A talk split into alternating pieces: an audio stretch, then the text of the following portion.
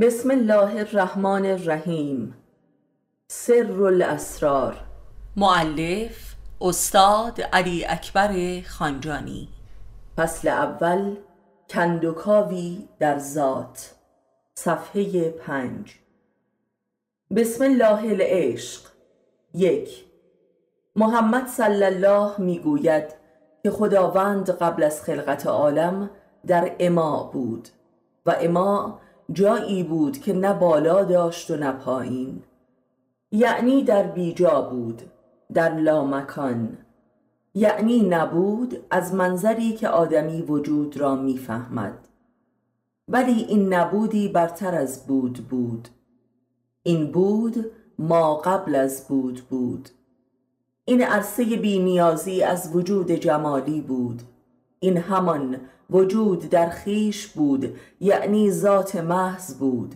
ولی اتفاقی افتاد و آن عشق بود.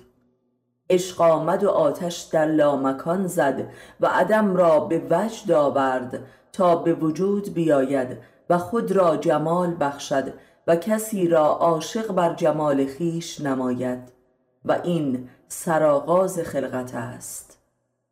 دو. خدا عاشق شد. عاشق بر چه؟ کسی که نبود جز خودش و خودش هم که بی جمال بود، پس عاشق چه بود؟ این همان ذات عشق است به معنای عشق به وجود آمدن، عشق به صاحب جمال شدن، عشق جمال، و این معنای ذات عشق و عشق ذات خداست. عشق به ظهور. گنج نهایی بودم و به شور و عشق آمدم تا خود را عیان و معرفی کنم و لذا جهان را و انسان را آفریدم و انسان را به این امر گماشتم. سه.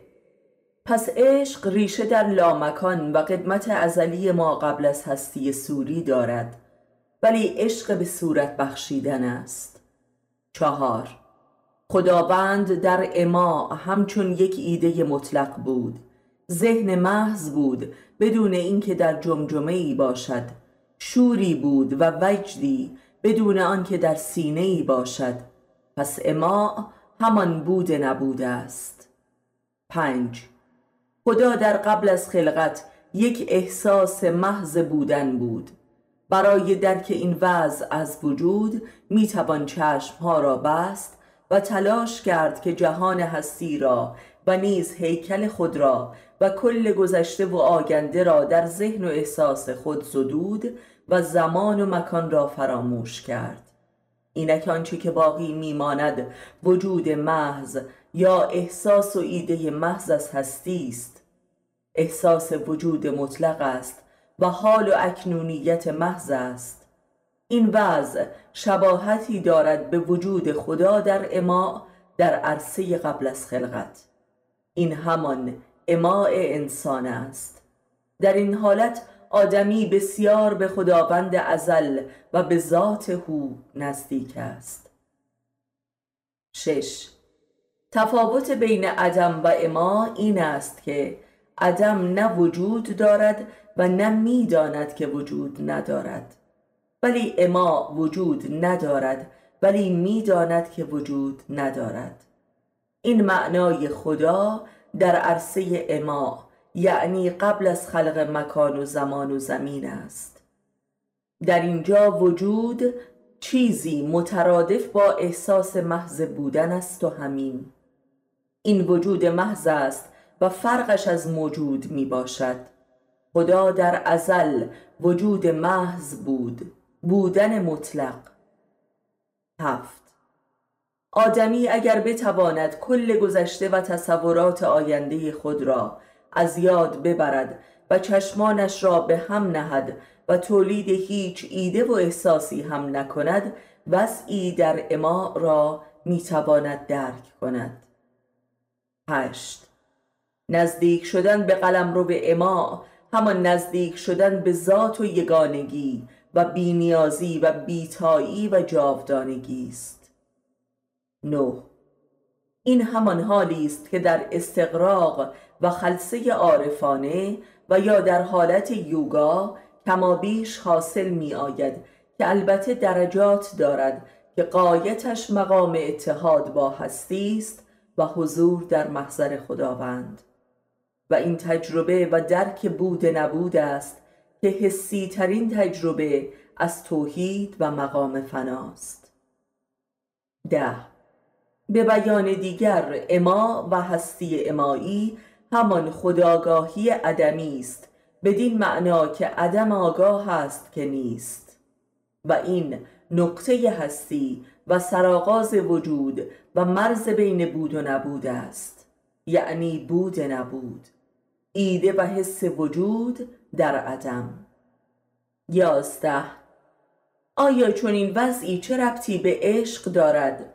و نیز این که چگونه از چنین وضعی از وجود، یعنی بود نبود، طرح جهان پدید می آید و سپس قدرت به وجود آمدن و به وجود آوردن ممکن می شود، آن هم به آنی.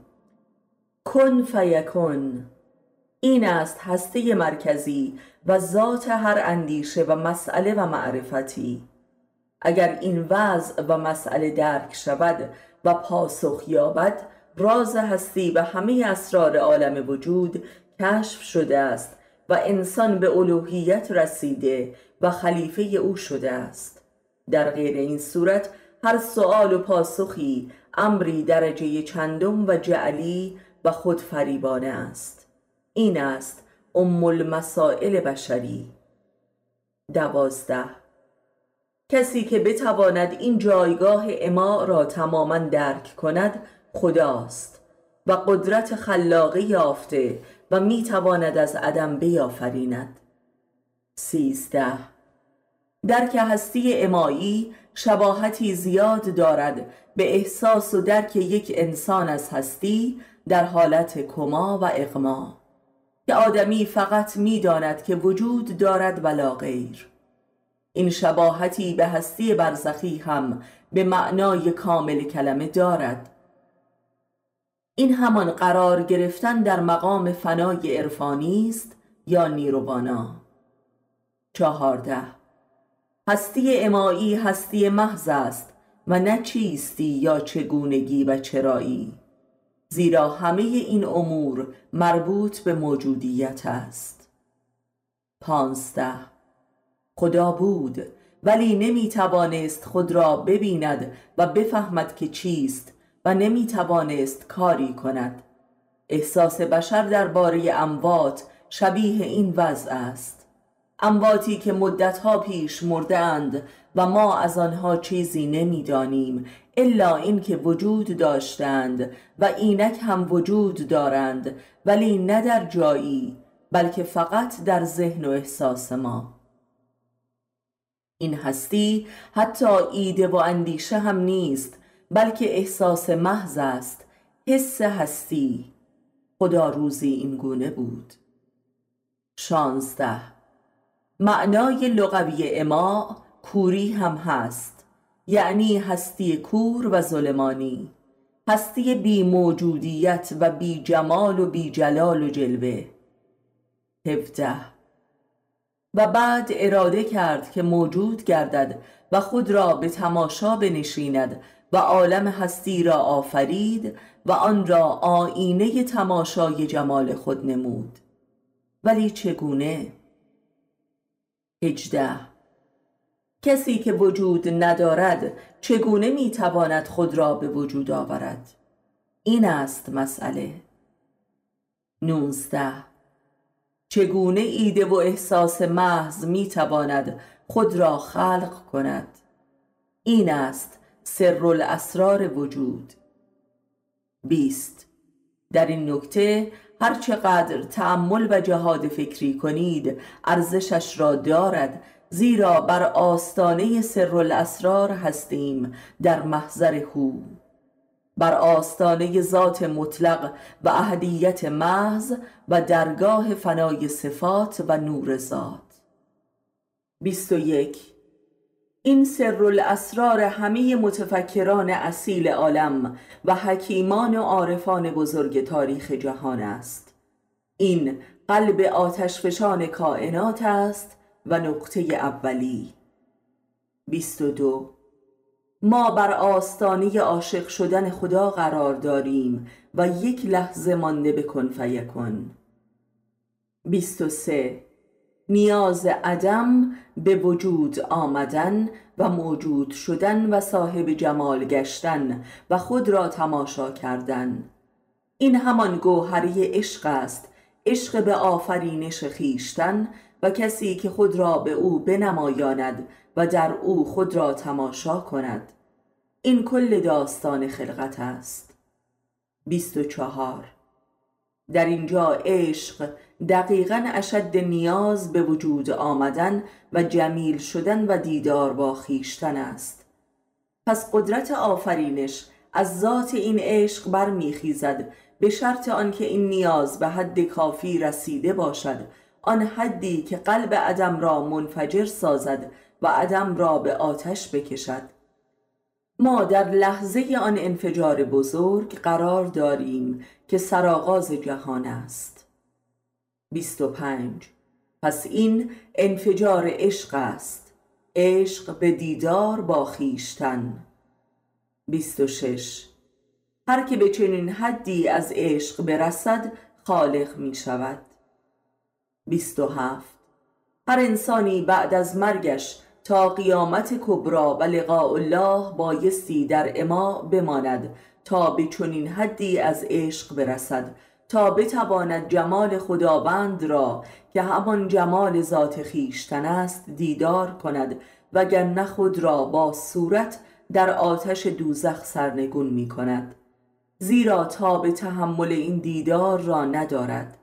پس این مسئله سرنوشت ساز و واقعی است و نه صرفاً فلسفی عرفانی.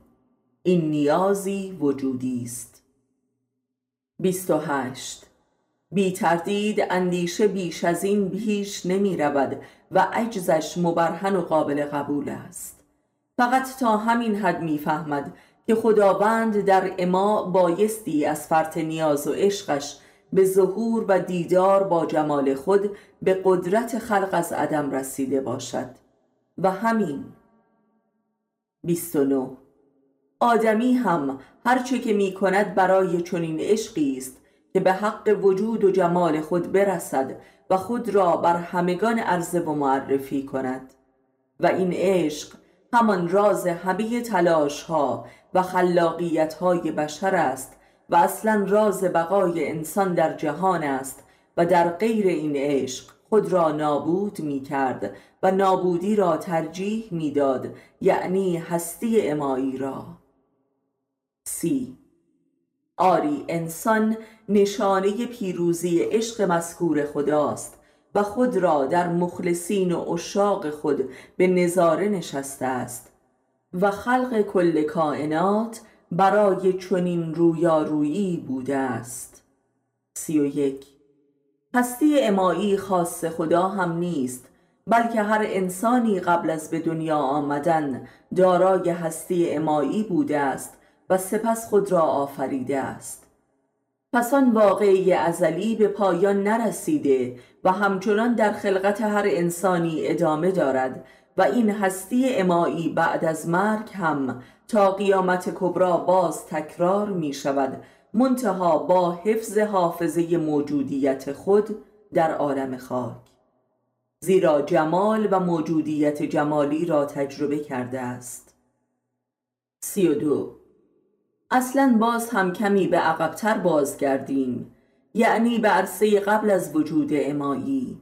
مسلماً قبل از آن همان عدم مطلق است، زیرا هستی امایی تنها تفاوتش با عدم همانا آن است که می‌داند که هست بی آن که باشد و موجودیت و جمالی داشته باشد و در مکان و زمان باشد. هستی بی‌نشانه. سی و سه.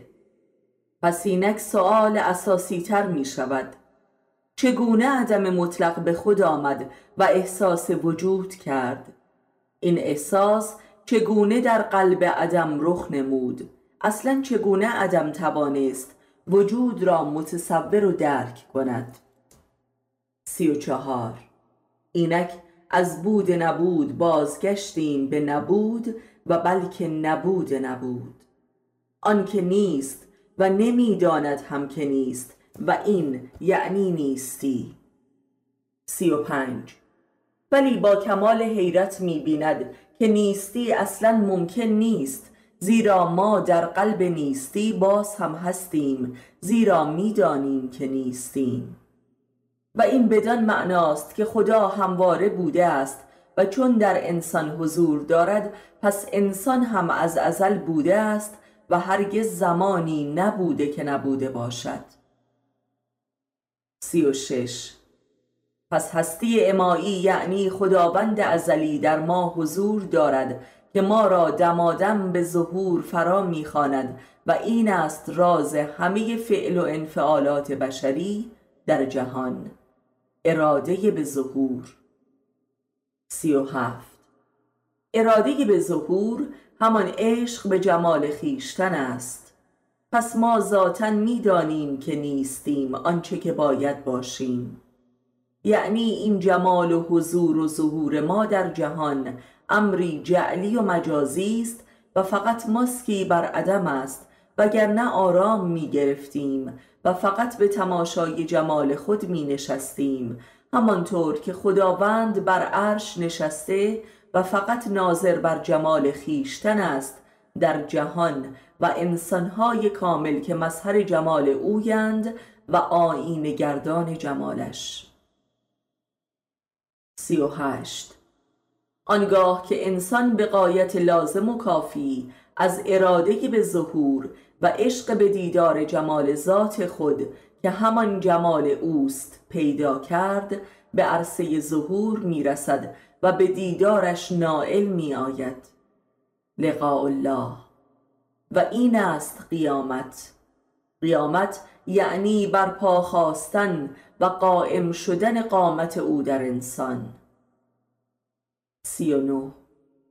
پس خداوند هنوز هم در اکثریت قریب به اتفاق انسانها دارای هستی امایی است و در انتظار ظهور جمال خیش در آنهاست و این است که می‌فرماید یاری کنید مرا تا یاری کنم شما را. این یاری متقابل برای ظهور خداست از انسان و انسان از خدا. این همان مقام ولایت وجودی و امامت است. چهل. انسانی که او را یاری کند به عشق نوری او روی نموده است و مظهر نورش می شود و در غیر این صورت به عشق ناری او مبتلا می شود که همان کفر و دوزخ است و مظهر نار جمالش می گردد. در قیامت کبری هم انسانها یا بر نور جمالش وارد می شوند و یا به نارش در دوزخ سرنگون می شوند. چهل و یک. در کهسه هستی امایی یعنی بود نبود که در مقامات عرفانی همان وادی فنا و توحید است و نشستن در این جایگاه ازلی آن سکوی پرش به عرصه ظهور و خلق خیشتن است و این همان واقعی ظهور خدا از انسان است و برعکس. چهل و دو. تلاش برای رسیدن به ایده و احساس و وضعیت امایی همان گونه که ذکرش بود عالی ترین نوع عبادت عرفانی است و چه خوب است آدمی لااقل روزی یک بار در خلوت و تنهایی نیمه شب در این جهت جهاد باطنی کند. نتایج حاصل از این تلاش خارق العاده و سراسر کرامت آفرین و مکاشفه آمیز و خلاق است و عالی ترین و ساده ترین عبادت برای سالکان معرفت و سیر الی الله می باشد. این تلاش به مثابه قلب اقامه صلات نیز هست و تلاش برای رسیدن به جایگاه خلافت اللهی خیشتن است و نقطه اولی. این پاسخی عملی است به اساسی ترین سؤال انسان درباره ذات هستی خیش و جهان و خداوند. فصل دوم. افسانه غربت آدمی. بسم الله لعشق لعاشقین. یک، حیات انسان در عالم خاک تجربه غربت و بیگانگی از خیشتن و نیز با دیگران است و تلاش برای تبدیل این غربت و از خود بیگانگی به دوستی و اتحاد با خیشتن و دیگران، تلاشی که از هر هزاران هزار هم یکی به کام نمی رسد و عموماً این تلاش به عداوت و انتقام می انجامد که اصلی ترین قلمرو به این تلاش همان خانواده است، یعنی رابطه با همسر و فرزندان. دو، و عشقها تلاش خداوند در گره زدن آدمها به یکدیگر است به قصد انس بخشیدن آنها به یکدیگر. سه، تمام دردها و رنجها و امراض لاعلاج تماما محصول این غربت و سپس عداوت آدمها به یکدیگر است. چهار، عذابی بدتر از همزیستی انسانهای بیگانه از یکدیگر در زیر یک سقف نیست. پنج، غربت و عداوت آدمها نسبت به یکدیگر حاصل عشق آنها به یکدیگر است، زیرا عشق آنها را به سوی همدیگر می‌خواند ولی آنها قدرت درک و همدلی و اتحاد با یکدیگر را ندارند و این است که این دیالکتیک علت همه عداوت‌ها و کینه هاست، نیازی که هرگز برطرف نمی شود. شش، معرفت و حکمت موجب فهم و محبت برتر نسبت به دیگران می گردد ولی واقعی یک طرف است، ولذا خود عرفان موجب احساس بیگانگی و غربت شدیدتر و نهایتاً موجب مطرودیت و انزوای عارف می گردد. هفت، آدمهای احمقتر و شقیتر و بیدلتر بهتر تا به تحمل یکدیگر را دارند و با هم کنار می آیند، زیرا جاذبه محبت کمتری دارند و لذا نیازشان به یکدیگر کمتر و سطحی‌تر است و قابل ارضای بیشتری است، زیرا حس تنهاییشان کمتر است و غربت در جهان را کمتر درک و حس می کنند. هشت، آدمی هرچه که بیشتر و عمیق‌تر می‌فهمد و مخصوصاً خود را درک می‌کند، احساس تنهایی و غربت را شدیدتر حس می‌کند و لذا بیشتر نیازمند محبت و دوستی می‌شود و لذا منزوی‌تر می‌گردد و مطرود همه واقع می‌شود چون همتایی نمی‌یابد. نه، و این است که انسان عارف راهی جز برقراری ارتباط با خداوند ندارد تا از تنهایی نجات یابد و این ارتباط از طریق درون خیشتن است تا به خود او برسد، وگرنه مابقی آدمها به اندازه ارتباط با نام خدا رفع تنهایی می کنند. ده، گویی خداوند روح یگانه خودش را بین آدمها تقسیم کرده است و هر قطعه از روحش را در صندوق دربسته‌ای به نام بدن دفن نموده است و این است راز حس تنهایی انسان و عشق به دیگران و راز ناکامی در این عشق و اتحاد، زیرا هیچ روحی قادر نیست با قطعه دیگری از روح در انسان دیگری رابطه برقرار کند و این علت شکست عشق است که جبران به سوی ارتباط با خداوند می رود که آن هم از هر هزاران شاید یکی موفق به برقراری ارتباط با او شود و از تنهایی نجات یابد. یازده، آدمی هرچه که بیشتر و عمیق‌تر در خود تأمل می کند و خود را می فهمد، این انفکاک و جدا افتادگی و حبس و غربت خود در تن خود را بیشتر درک و احساس می کند و عاشق‌تر می شود و همین عشق به دلیل عاقبت تراژیکش منجر به تنهایی شدیدتر می گردد و گویی کل این واقعه برنامه ریزی شده تا انسان خدایش را جستجو کند و در رابطه با او رفع تنهایی نماید.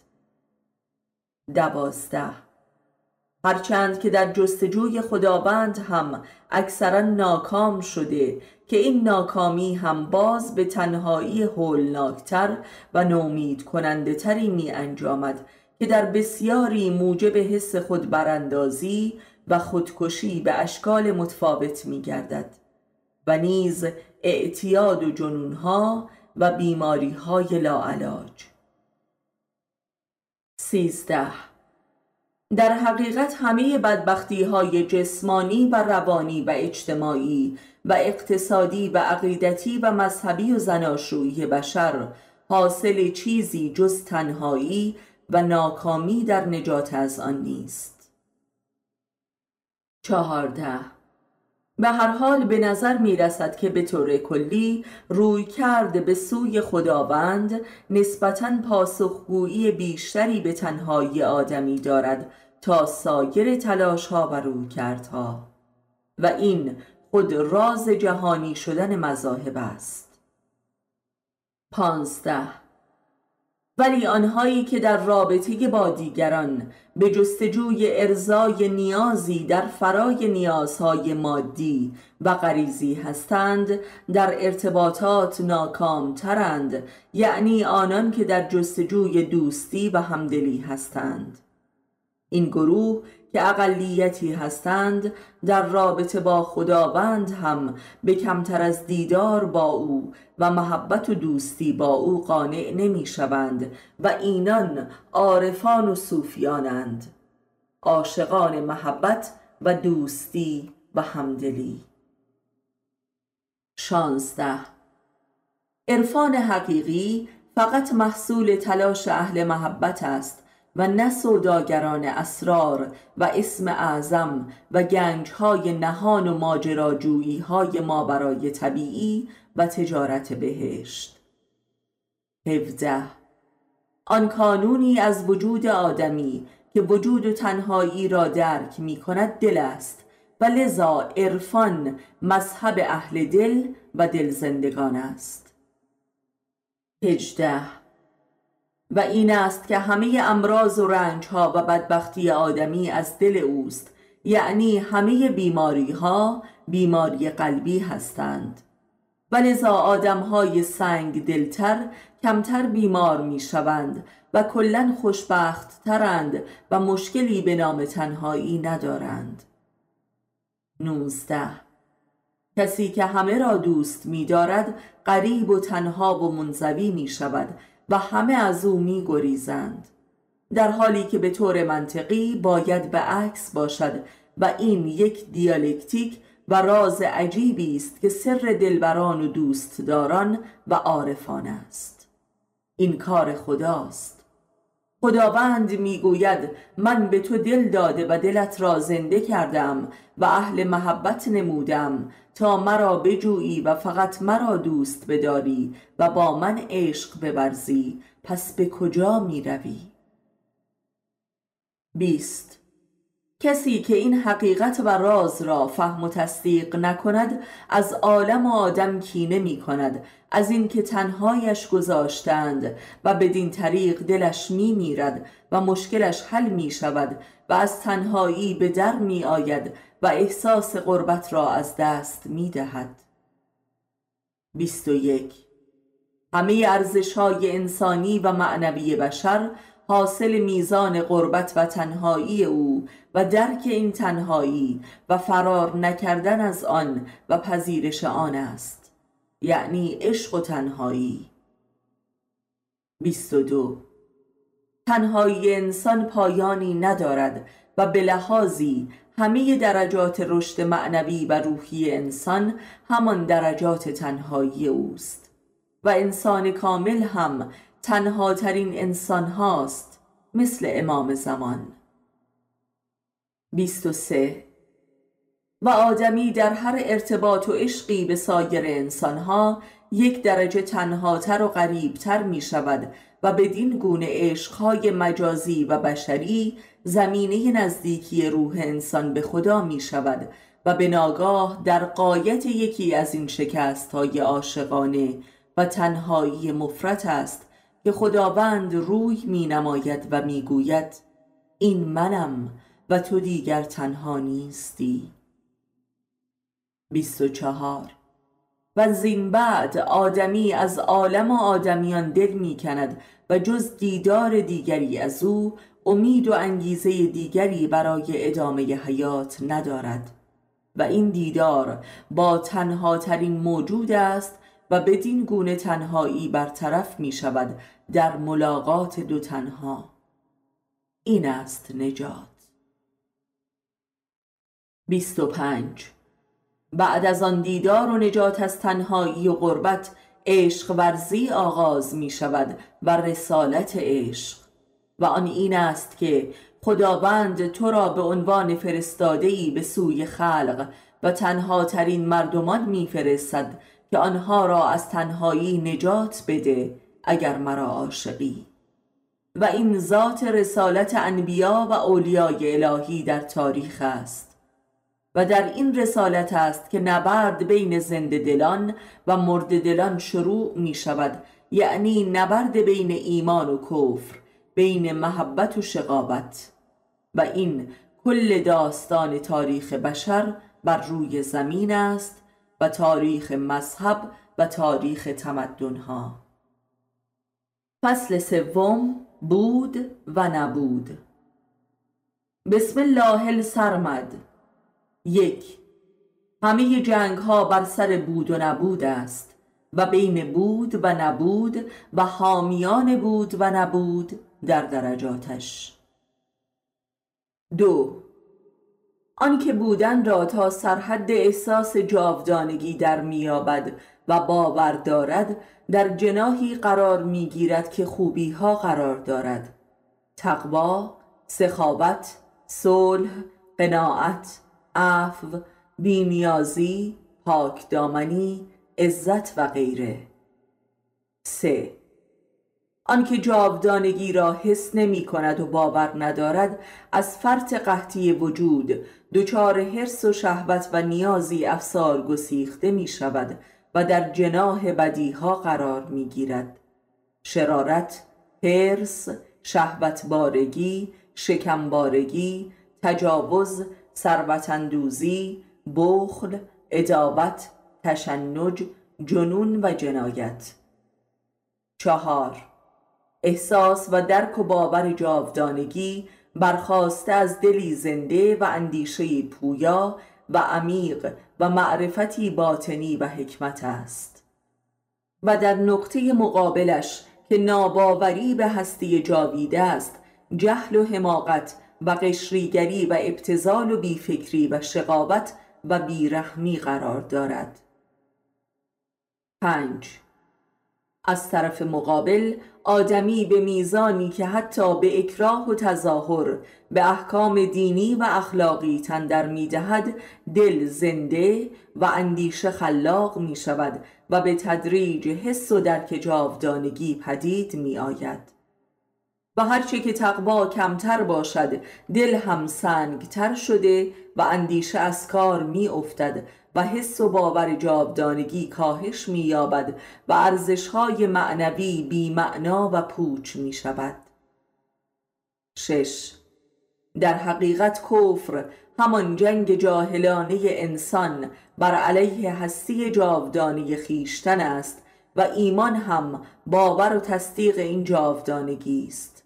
ولذا این صدق و انکار خداست، زیرا جاودانگی خداست و از هستی جاوید خود به انسان هم هستی بخشیده است.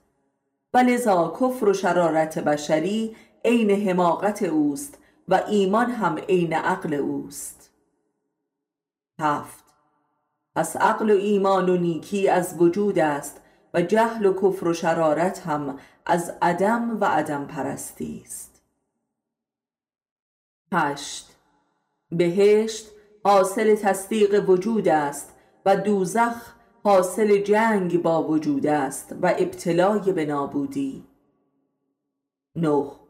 و آنکه به وجود جاوید میرسد هستیش را برای دیگران میخواهد و آنکه مبتلای به عدم و عدم پرستی است هستی دیگران را هم برای خودش می‌خواهد. ده پس وجود مولد عشق و ایثار است و عدمگرایی هم مولد شقاوت و تجاوز و آدمخواری است. فصل چهارم، اکنونیت، معرفت، واقعیت. بسم الله الواقع. یک، انسان تا از شرایطی کاملا خارج نشود یا چیزی را کاملا ترک نکند و از حالات و تعلقاتش پاک نشود، آن چیز و موقعیت را نمیتواند فهم کند. یعنی معرفت بر چیزی محصول فراق نسبت به آن چیز است و این است که در مدارج عرفانی معرفت را وادی بعد از عشق می دانند. ولذا معرفت با درد فراق توأم است، یعنی معرفت حاصل به یاد آوردن عشق و معشوق است. آدمی در عشق و حضور معشوق مدهوش است. دو، همانطور که علم بر حیات دنیوی و امور آن بعد از مرگ حاصل می شود. قرآن.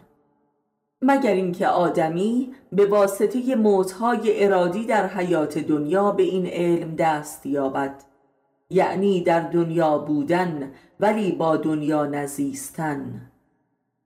سه، به همین دلیل گفتار عارفان در عرصه اتحاد با حق و مشاهدات غیبی تماما شطحیات است که کاملا غیر معرفتی و نامفهوم است و عرفان کلامی و فلسفی محصول خروج از این اتحاد و عرصه فراق عارف است.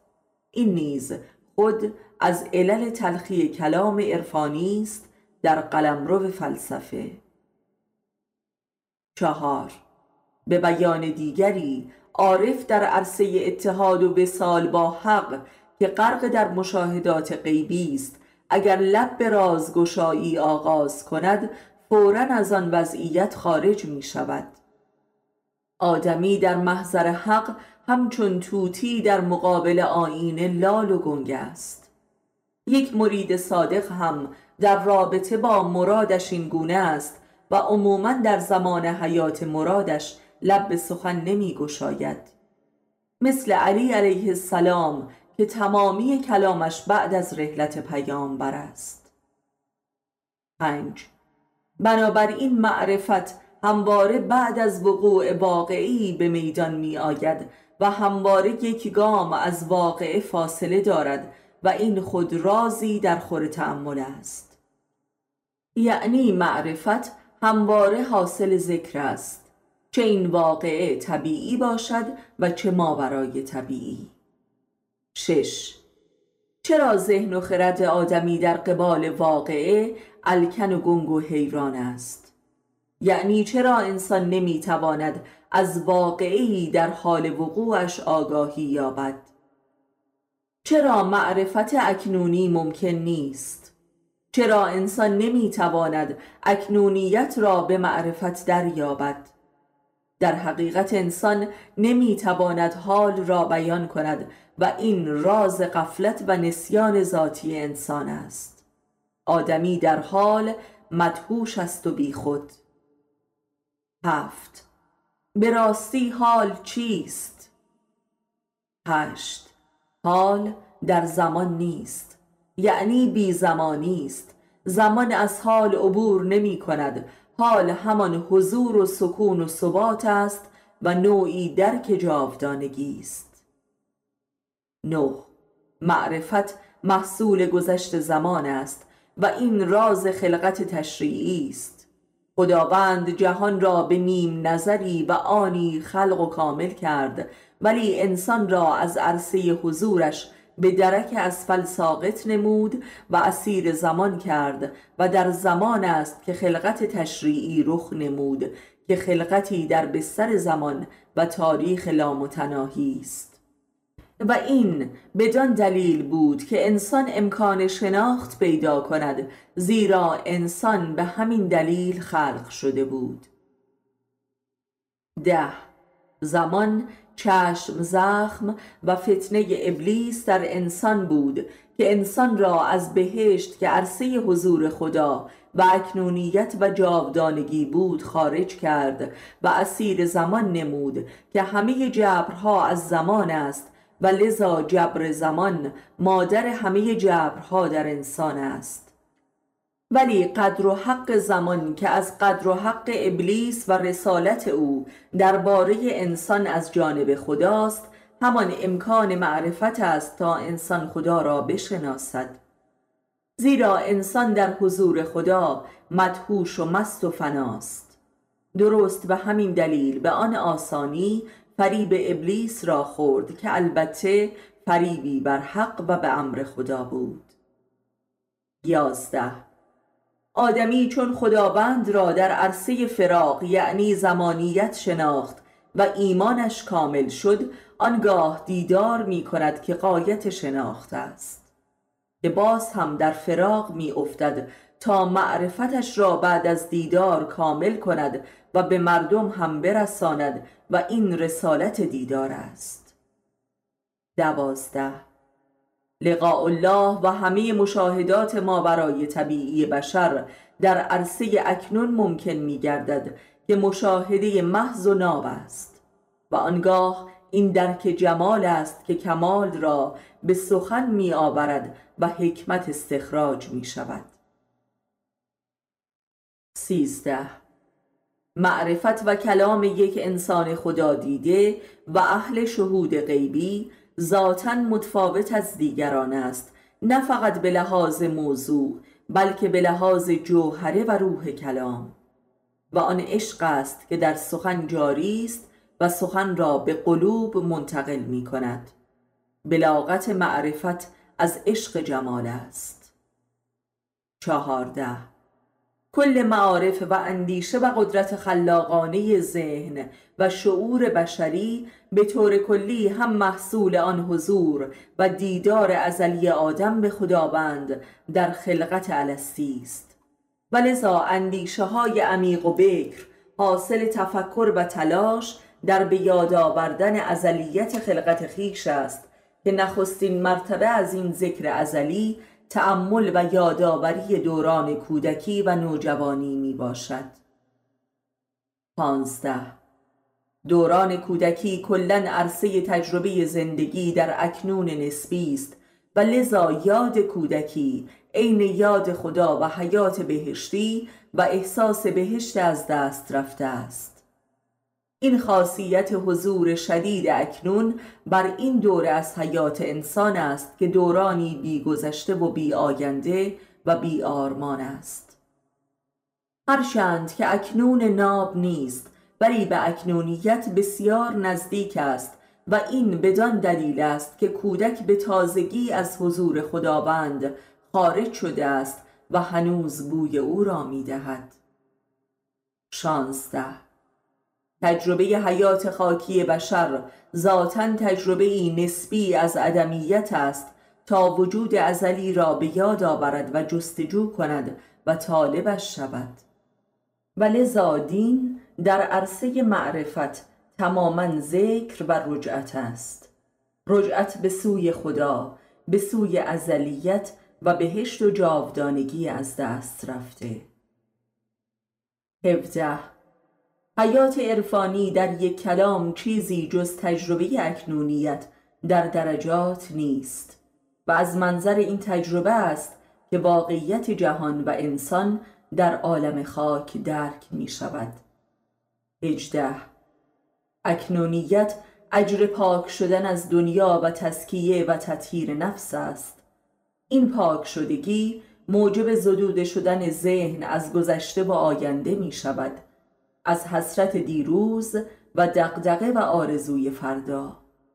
این پاک شدگی از پس و پیش است که قرآن کریم آن را مقام اولیاء الله می داند.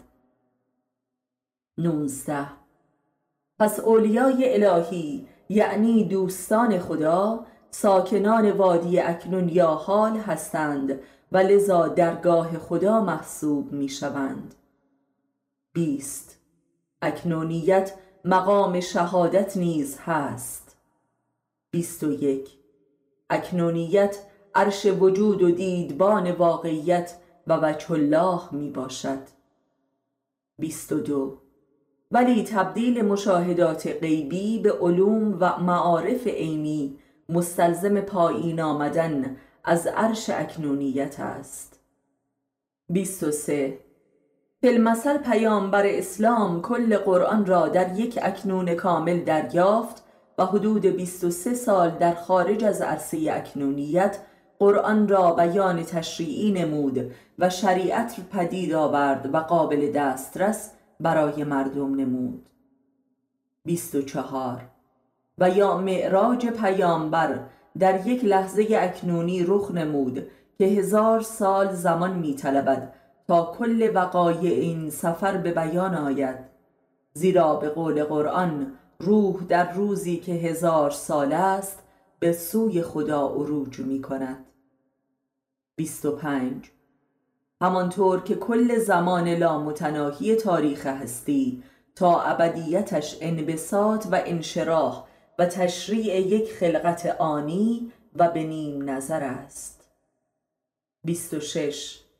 کل جریان اندیشه و معرفت بشری تلاشی برای نزدیک شدن به اکنون است و این کمال اندیشه و ادراک است که همان لقاء الله است و این است که محمد صلی الله و علی علیه السلام که خدا دیده هایند خزانه علم و معرفت بشری هستند و همه خدا دیده ها خزانه های علم و حکمت و اسرارند که بر مردمان و شاگردان و مریدان است که استخراج کنند. بیست و هفت. اندیشیدن ذاتاً تلاش برای رجعت به لحظه ازلی خلقت است که همان لحظه اکنون ذهن و روان است که کمال این واقعه منجر به لقاء الله می شود. پس لقاء الله کمال اندیشه است که انسان را بر کل واقعیت عارف می سازد، زیرا کل جهان هستی آینه جمال خدا و حضور اوست. پس این واقعیت کل است و لقاء الله هم عقل کل را می طلبد و کمال عقل را. بیست و هشت. ولی انسان برای شرح واقعه بایستی از این کمال پایین آید تا ما وقع و مسیر راه و نردبان عروج را بیان کند و نشان دهد و این مستلزم یک رفت و برگشت است. این همان دو قوس و دو حرکت سیر من الخلق الی الحق است و من الحق الی الخلق. اولی نبوت است و دومی امامت. بیست و نه. آنکه حتی یک بار به مقام اکنونیت برسد و آن را تجربه کند پیر نامیده می شود که عمرش لااقل هزار سال باطنی است و چون یک انسان هزار ساله صاحب تجربه و معرفت و ادراک است و پیر طریقت چنین کسی را گویند و این همان معراج است در انواع و درجاتش، همان معراجی که در قرآن آمده که عروج روح یک مؤمن است در روزی که هزار سال نجومی محسوب می شود برای سائرین. سی.